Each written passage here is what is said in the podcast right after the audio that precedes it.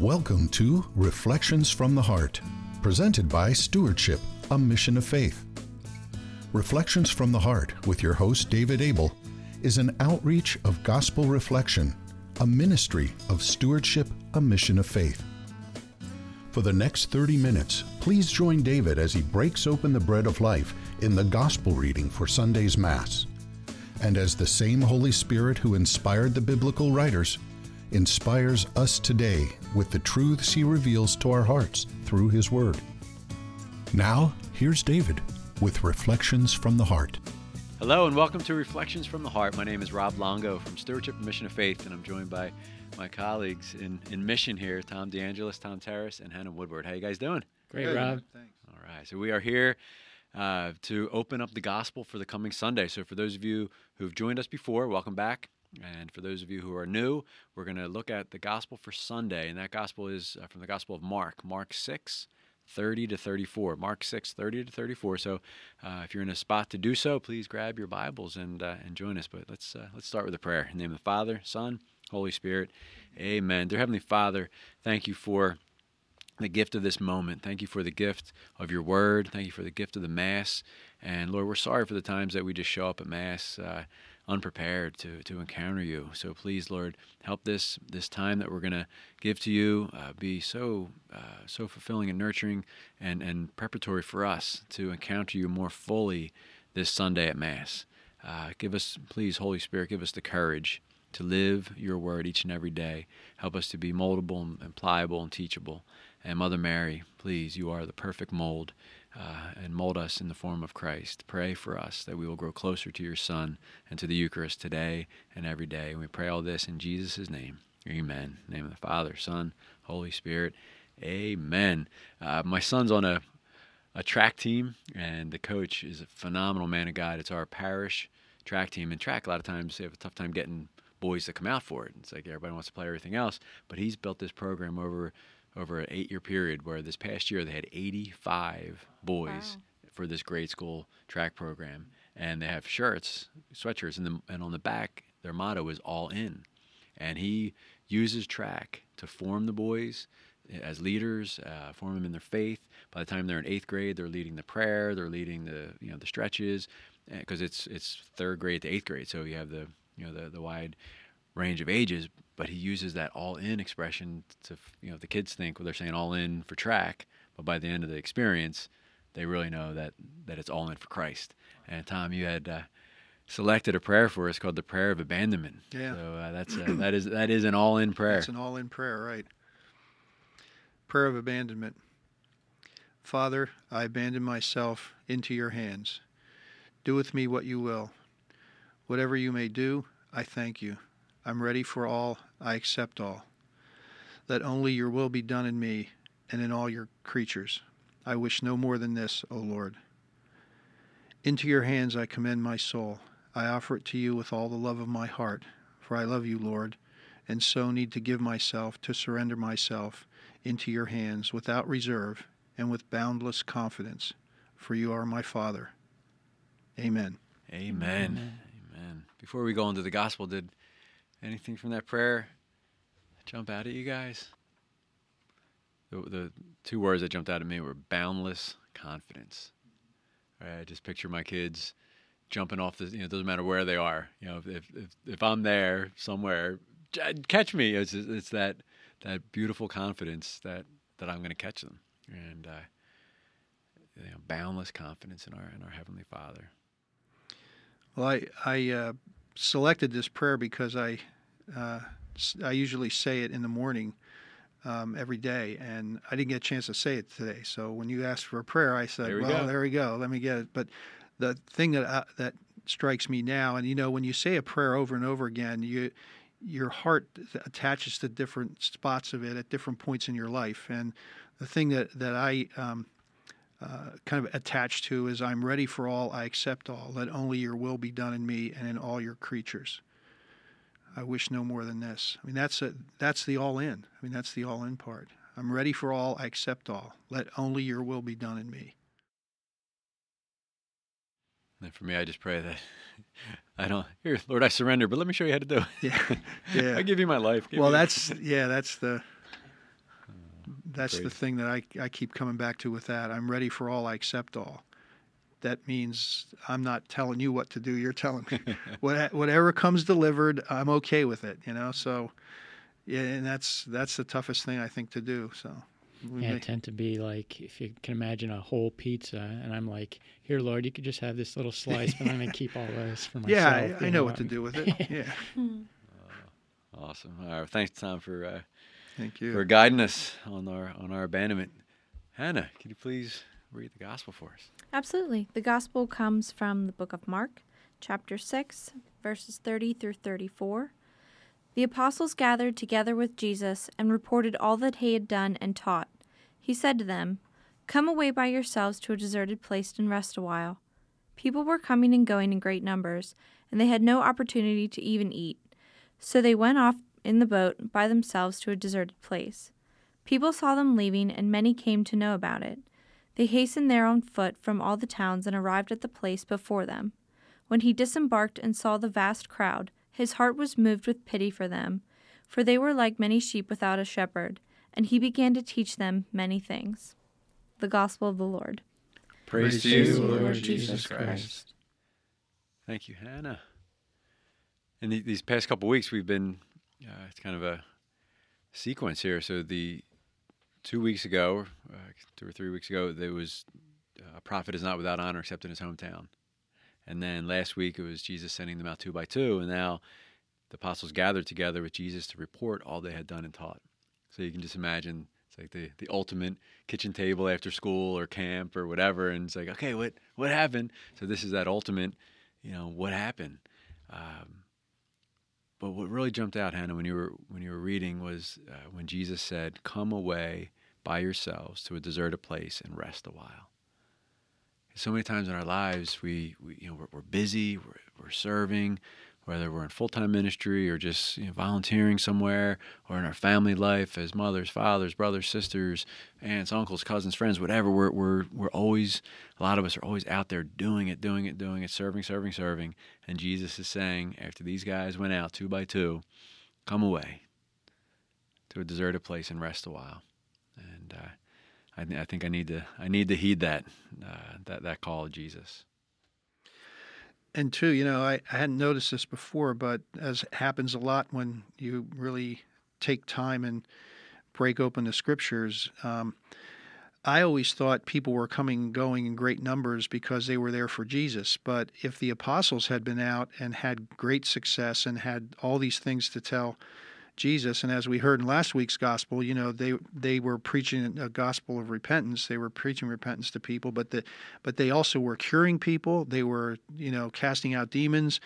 So these guys are all coming back in, and I guess the reports are probably following them. So it probably wasn't just because people are coming and going in great numbers, probably because not only had they heard about Jesus, but now his disciples have this magic that he can do. So everybody's like flocking to these guys, and they don't even have an opportunity to eat. So I always kind of had this idea that they were, when they came back, they kind of took off their, you know, their apostle, you know, roles, and then they were back serving Jesus. But they were probably in, you know, in the in the soup like Jesus was. You know, now he's got, he's got twelve guys to help him out, you know, and and and now they're getting inundated. So they the whole the whole group of them had to get in the boat and take off and and find some time to just uh, you know be the guys you know figure out what was going on and and, and share with each other and, and grow you know grow in, grow in Christ because they were right there with him you know and I see in this uh, reading too how when uh, you know Jesus disembarks from the boat and, and his heart is moved you know with pity for them and I guess my first thought would be well when I feel sorry for someone I want to give them something you know I want to give them I don't know what, maybe uh, money or something. But uh, he seems to give them wisdom because he says, uh, you know, he began to teach them. I mean, what, what, what do they really need? What do we really need in our lives? But that that wisdom that comes from God, the Holy Spirit. You know, you know what a a greater gift it seem would seem to me than some sort of material thing. You know, like even when um Peter I think in the Acts of the Apostles when they, you know, that man asked for healing or something, or he was begging for and, begging for money. Yeah, and you know, Peter said, "I don't have anything, but I do have this," you know, and he in the name of Jesus tells him, Christ tells him about Jesus, you yeah. know, and so I think in this thing we see how Jesus, you know, gives him that, tells him about his father. I'm, I'm sure was what he was teaching him. And and you mentioned teach, uh, Tom, and I forget which pope it was uh, said that you know no no one wants to listen to teachers, everyone wants, but but they will listen to a witness, and the reason that they will listen to a teacher is because of their witness. All right, so no one wants to listen to a teacher, but they will listen to a witness, and the reason why they will listen to a teacher is because of their witness. So here the apostles went out two by two and they witnessed. They lived with people. They stayed in houses, so they saw them living the faith. They saw them. And now they kind of teed it up, right? So they saw the witness, and now people are probably ripe. Their their hearts were ready to be taught. Yeah. So for us, we're, we are the apostles. We are the the ones sent two by two, and people are going to look at our lives and our witness, and then Jesus is the teacher, right? So you know, let's pray that our life that our lives are witnesses. So much so that when the opportunity for Jesus to teach is there, that our witness has has helped uh, cultivate that soil, so the teaching can can can land uh, in, in, that fertile soil. Yeah, that that we're authentic witnesses, and not, you know, only in name, in Christian in name only, but our lives reflect our beliefs, and that that's like what you're saying, Rob. That's that witness that people would, you know, wait a minute, there's something different about that person, you know, like what is it, you know? And they could see, you know, the Lord in our acting in our lives and through our actions and everything. So, have any of you been on a retreat? Is, is there are there you know, are there retreat locations? Um, you know, whether it's you know a yearly retreat somewhere or even every day. Like, is there is there a spot in your house or a spot in the neighborhood? Like, you know, where where do you guys go to rest a while? Where where is your deserted place? Um, two places. I um, depending depending on how much time I have or where I'm coming from uh, in the morning and on, and on the way home from work. I'll either stop at uh, our parish church at St. Joan of Arc. Uh, it's usually it's usually open, so I'll park on the side and, and go in there, spend some time with the Lord, do my you know my evening prayers. Um, if I'm coming back from Lebanon, a lot of times I'll stop at Holy Spirit, um, the Adoration Chapel at in Palmyra, uh, which is always a nice place to be, you know, because the Blessed Sacrament's exposed there, you know, 7 by 24. So um, that's always a good experience. So, and it's always a time to kind of sit back. Uh, a lot of times it's at the end of the day, but sometimes it's over lunch or something it's just a good time to sit back and take a deep breath and just be with the Lord. You know, uh, a lot of times I'm trying to get my, you know, my my evening prayers or my you know morning prayers in, but uh, I always try to take a few minutes if I can. You know, the schedule's not too too tight to just be with the Lord. Just to be. Yeah. It is, you know, you mentioned it. I hadn't really thought of it that way, but it is kind of like a, a little daily retreat. Um, and for years, I, I had the greatest experience. I mean, um, particularly when I was doing uh, consulting work, I was traveling all over central Pennsylvania, and somewhere along the line, I got a list of all the adoration chapels in the Diocese of Harrisburg. And darn if just about every client I had what didn't wasn't either on the way to or way, the way back. So a lot of times I would go down to, you know, I'd, I would go to um, you know, someplace on the West Shore, and on the way home, I go right by, you know, within within two or three miles of St. Teresa's, where they have an Adoration Chapel. And then I had a client down in York, and I would stop in at the Adoration Chapel down there. I don't even remember the, where the church was. This was a few years ago. Uh, St. Joseph's. I had a client in Lancaster downtown.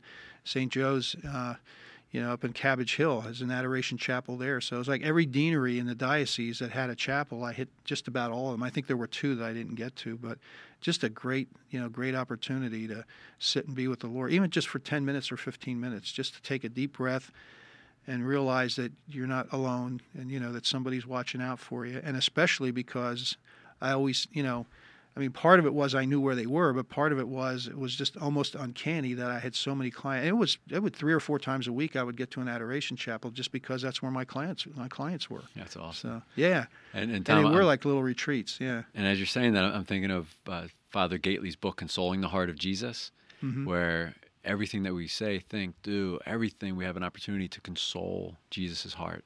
That the God of the universe, or Jesus, is fully God, fully man, and His heart is longing for us to love him back.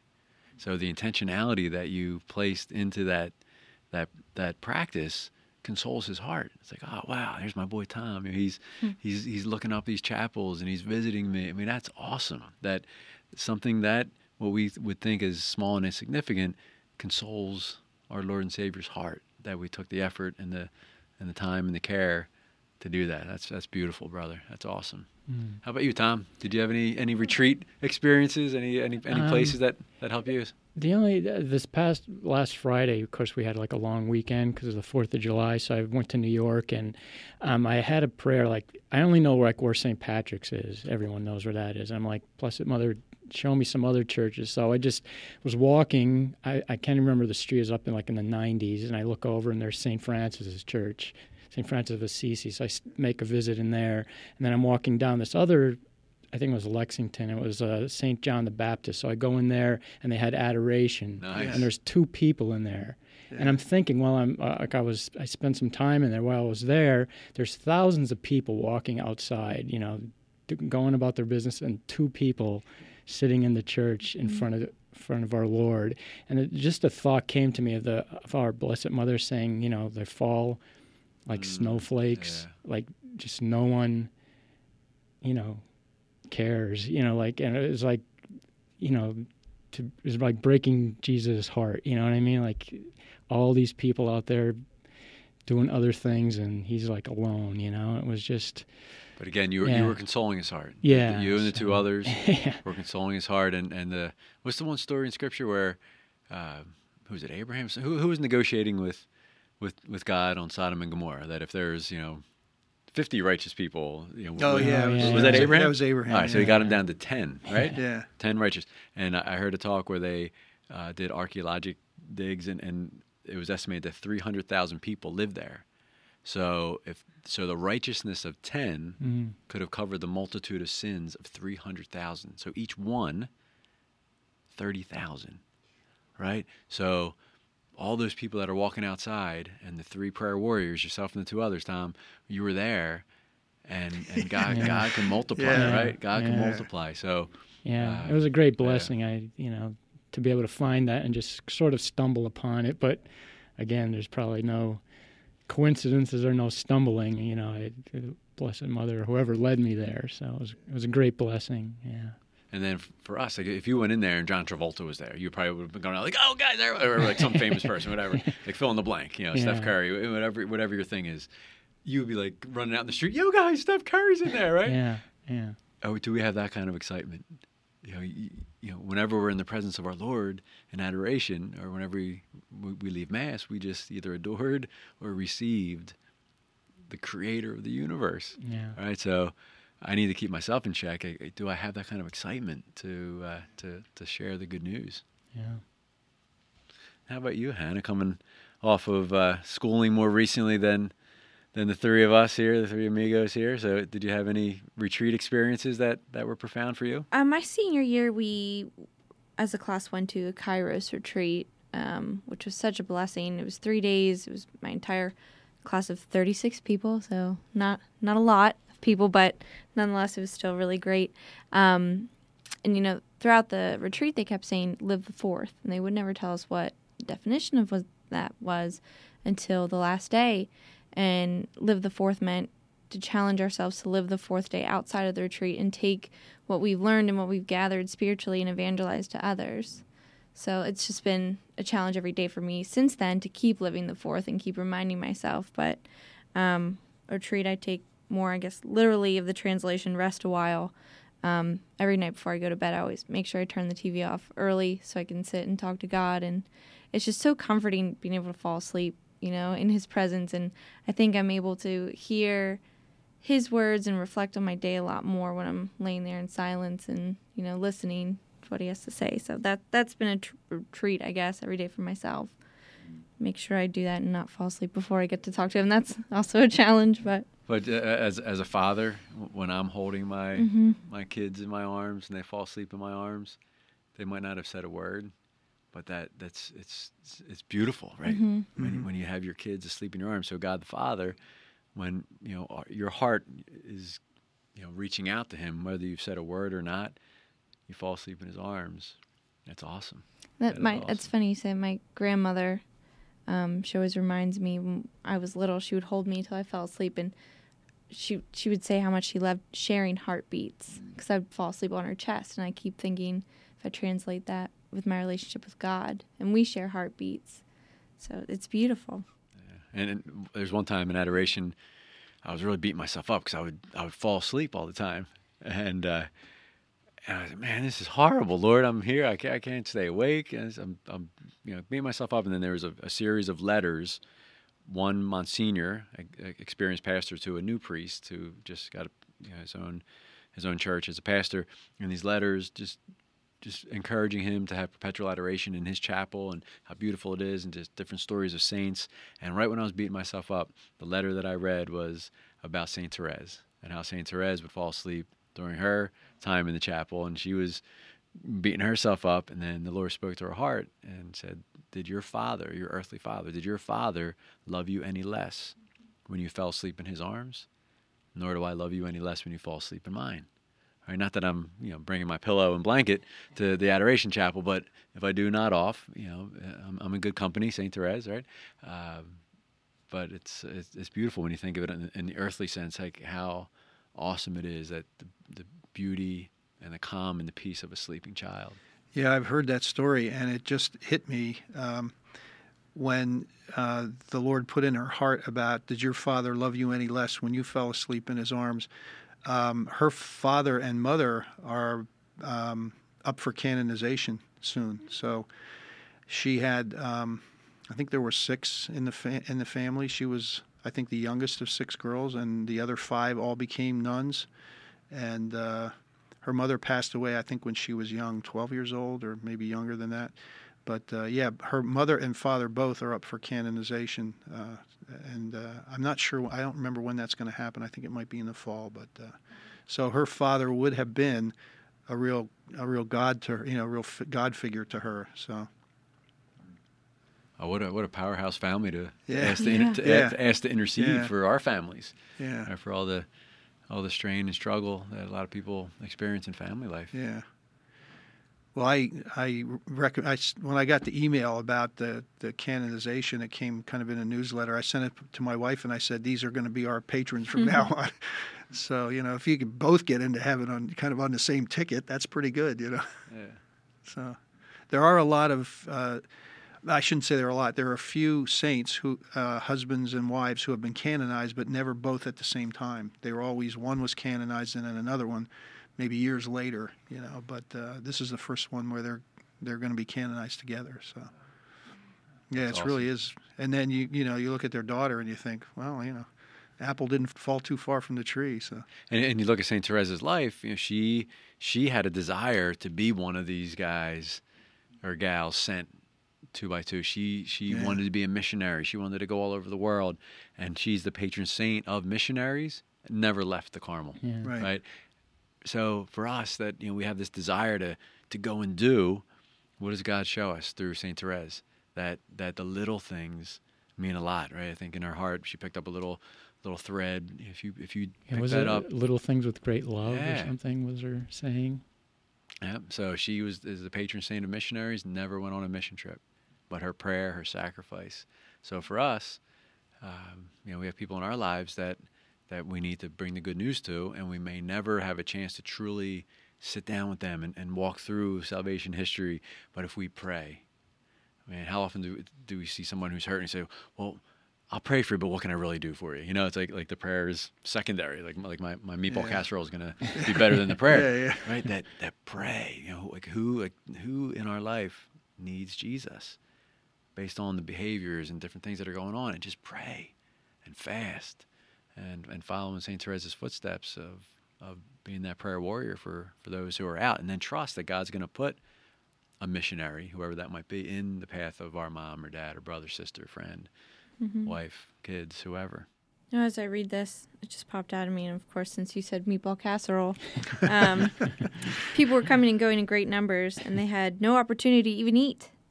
So they must have been starving. And last week, last week's gospel, Jesus instructed his disciples not to bring any food with them. So I just thought of you, Rob, because I know you also like to eat. Uh, I was just watching an interview with uh, the com- comedian. Uh, I forget his name, but he has a, a, new book out, "Food: The Love Affair." it's like a picture of him and a hot dog next to each other. Yeah, so uh, food. I mean, food, food brings people together. So I'm a big fan of Hannah as yes, well, right? Big, absolutely. We're, we're, we're, we're, members of the food fan club. Mm-hmm. Uh, but when we don't have the food uh, and we have that little hunger in our bellies, that, that helps us. That helps us to, to grow closer and, and, uh, and, and, get into that relationship. In a time you've lived really a life of fasting, not just a, a Lenten practice. So yeah, you, you, you know, you've, we, you've drawn closer to our Lord through that. Yeah. Um, I think one of the things that, uh, and you know, it, it, you get dull to it after a while, and you have to kind of amp it up. So I do fast um, a little more severely during Lent, but the thing that I think is best about it is that there are times like I'll, I'll get home at the end of the day and I'm just dying to put something in my mouth. You know, just kind of the habit. You're in the kitchen, you walk in the house, you know, and and uh, just to kind of think about that and say, you know, there are people on the other side of the world starving. I'm going to offer this up for them. You know, I'm going to offer this up to you, Lord, for them. Just the little things. It just reminds me that of all those things that happen to us, they're all gifts from God, even the ones that aren't good. You know, and it's just a little tiny thing that we I can do every day to remind me that when the big things do come along, that I should look at the big things that way too. When the big disappointments, when the big upsets come along. So. And, and as we wrap up our time together, just remember uh, the, the, prayer from last week talks about offering it up. That I offer up all my prayers, works, joys, sufferings, and life as a living sacrifice. So right. let's go out and be living sacrifices for uh, for those that we love. God bless you all. Reflections from the Heart has been presented by Stewardship, a Mission of Faith. We hope that you've been blessed and encouraged as you listen to Reflections from the Heart. If so, you might consider participating in a gospel reflection group.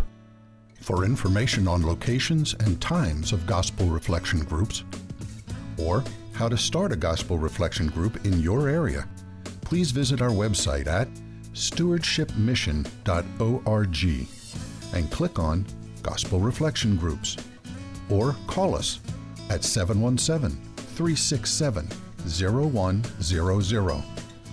Stewardship, a Mission of Faith, is a 501c3 nonprofit organization and depends on donations from people like you to make Reflections from the Heart possible. If you enjoyed this broadcast, please prayerfully consider making a tax deductible donation by visiting our website or calling us at 717 367 0100. On behalf of David and the staff here at Stewardship, a Mission of Faith, thank you for listening. And until next time, may God bless, protect, and guide you on your journey home to Him.